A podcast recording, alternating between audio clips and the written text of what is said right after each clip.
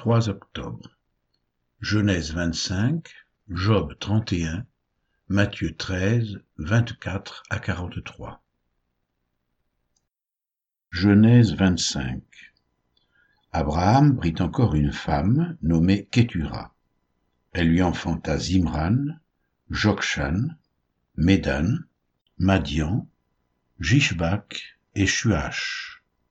Jokshan engendra Séba et Dedan. Les fils de Dedan furent les Ashurim, les Letushim et les Lemim. Les fils de Madian furent Epha, Epher, Enoch, Abida et Eldaa. Ce sont là tous les fils de Ketura.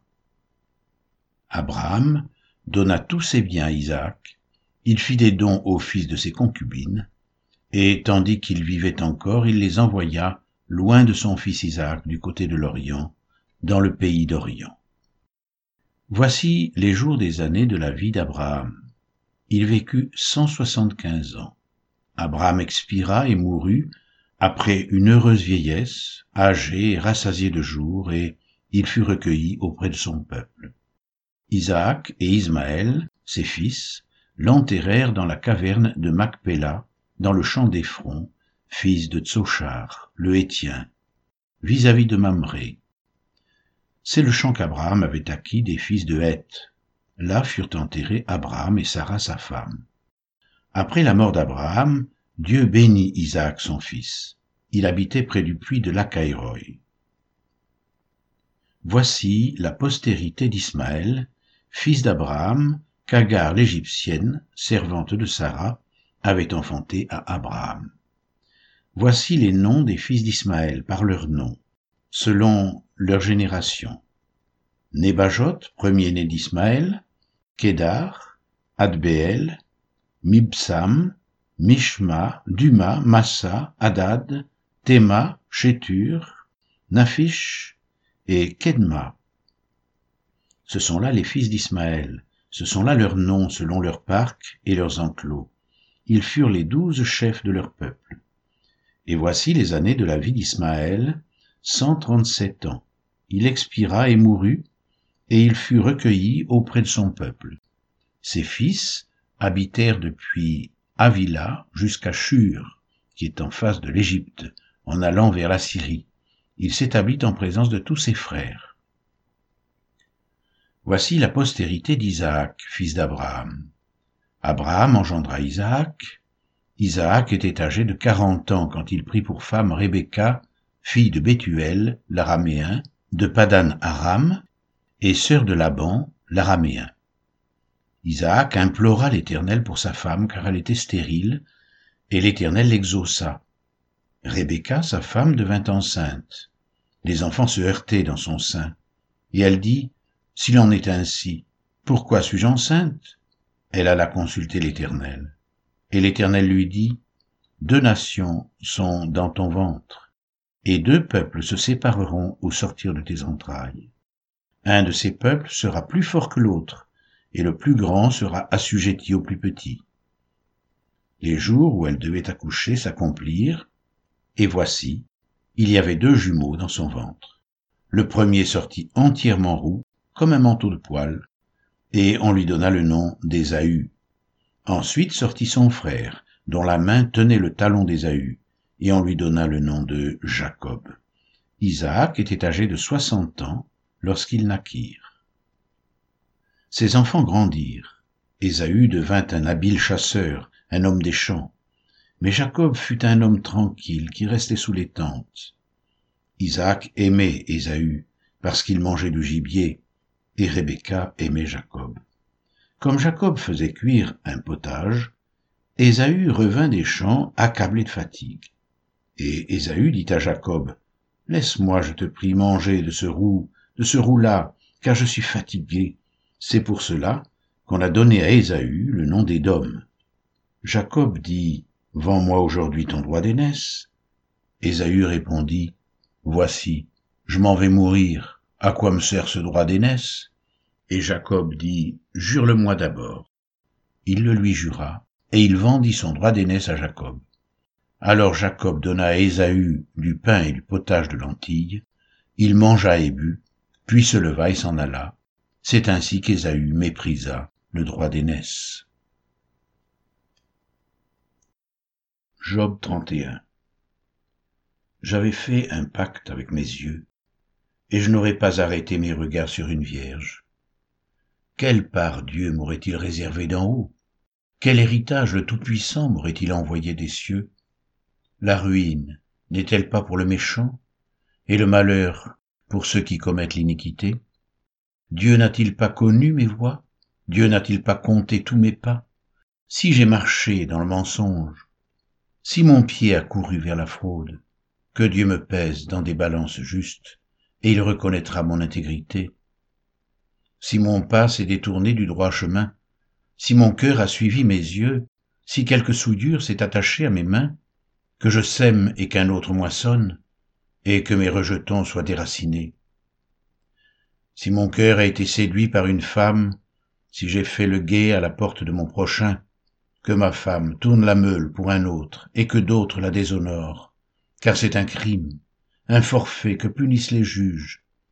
C'est un feu qui dévore jusqu'à la ruine, et qui aurait détruit toute ma richesse.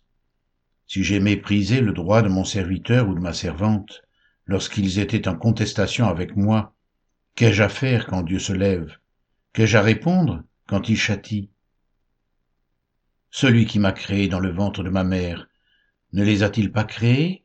Le même Dieu ne nous a-t-il pas formés dans le sein maternel? Si j'ai refusé aux pauvres ce qu'ils demandaient, si j'ai fait languir les yeux de la veuve, si j'ai mangé seul mon pain, sans que l'orphelin en ait eu sa part, moi qui l'ai dès ma jeunesse élevé comme un père, moi qui dès ma naissance ai soutenu la veuve, si j'ai vu le malheureux manquer de vêtements, l'indigent n'avoir point de couverture, sans que ses reins m'aient béni, sans qu'il ait été réchauffé par la toison de mes agneaux, si j'ai levé la main contre l'orphelin, parce que je me sentais un abri dans les juges, que mon épaule se détache de sa jointure, que mon bras tombe et qu'il se brise, car les châtiments de Dieu m'épouvantent, et je ne puis rien devant sa majesté, si j'ai mis dans l'or ma confiance, si j'ai dit alors tu es mon espoir, si je me suis réjoui de la grandeur de mes biens, de la quantité des richesses que j'avais acquises, si je regardais le soleil quand il brillait, la lune quand elle s'avançait, majestueuse, et si mon cœur s'est laissé séduire en secret, si ma main s'est portée sur ma bouche, c'est encore un crime que doivent punir les juges, et j'aurais renié le Dieu d'en haut. Si j'ai été joyeux du malheur de mon ennemi, si j'ai sauté d'allégresse quand les revers l'ont atteint, moi qui n'ai pas permis à ma langue de pécher, de demander sa mort avec imprécation, si les gens de ma tante ne disaient pas Où est celui qui n'a pas été rassasié de sa viande? Si l'étranger passait la nuit dehors, si je n'ouvrais pas ma porte aux voyageurs, si, comme les hommes, j'ai caché mes transgressions et renfermé mes iniquités dans mon sein, parce que j'avais peur de la multitude, parce que je craignais le mépris des familles, me tenant à l'écart et n'osant franchir ma porte. Oh, qui me fera trouver quelqu'un qui m'écoute? Voilà ma défense toute signée. Que le Tout-Puissant me réponde. Qui me donnera la plainte écrite par mon adversaire? Je porterai son écrit sur mon épaule, je l'attacherai sur mon front comme une couronne, je lui rendrai compte de tous mes pas, je m'approcherai de lui comme un prince.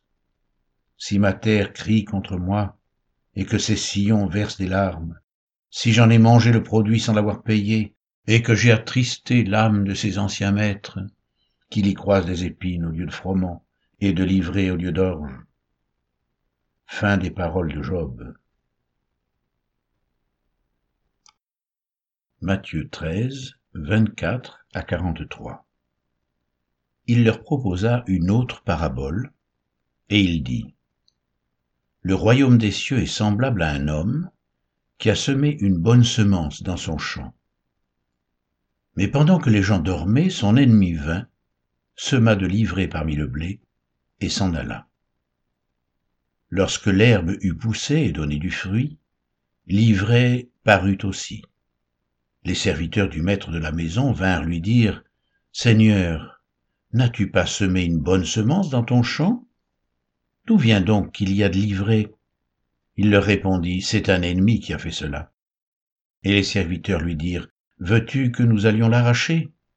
Non, dit-il, de peur qu'en arrachant l'ivraie, vous ne déraciniez en même temps le blé. Laissez croître ensemble l'un et l'autre jusqu'à la moisson. Et à l'époque de la moisson, je dirai au moissonneur, arrachez d'abord l'ivraie, et liez-la en gerbe pour la brûler, mais amassez le blé dans mon grenier. Il leur proposa une autre parabole, et il dit, Le royaume des cieux est semblable à un grain de sénévé qu'un homme a pris et semé dans son champ. C'est la plus petite de toutes les semences, mais quand il a poussé, il est plus grand que les légumes et devient un arbre, de sorte que les oiseaux du ciel viennent habiter dans ses branches. Il leur dit cette autre parabole. Le royaume des cieux est semblable à du levain qu'une femme a pris et mis dans trois mesures de farine, jusqu'à ce que toute la pâte soit levée. Jésus dit à la foule toutes ces choses en paraboles, et il ne lui parlait point sans parabole, afin que s'accomplisse ce qui avait été annoncé par le prophète, J'ouvrirai ma bouche en parabole, je publierai des choses cachées depuis la création du monde. Alors il renvoya la foule et entra dans la maison.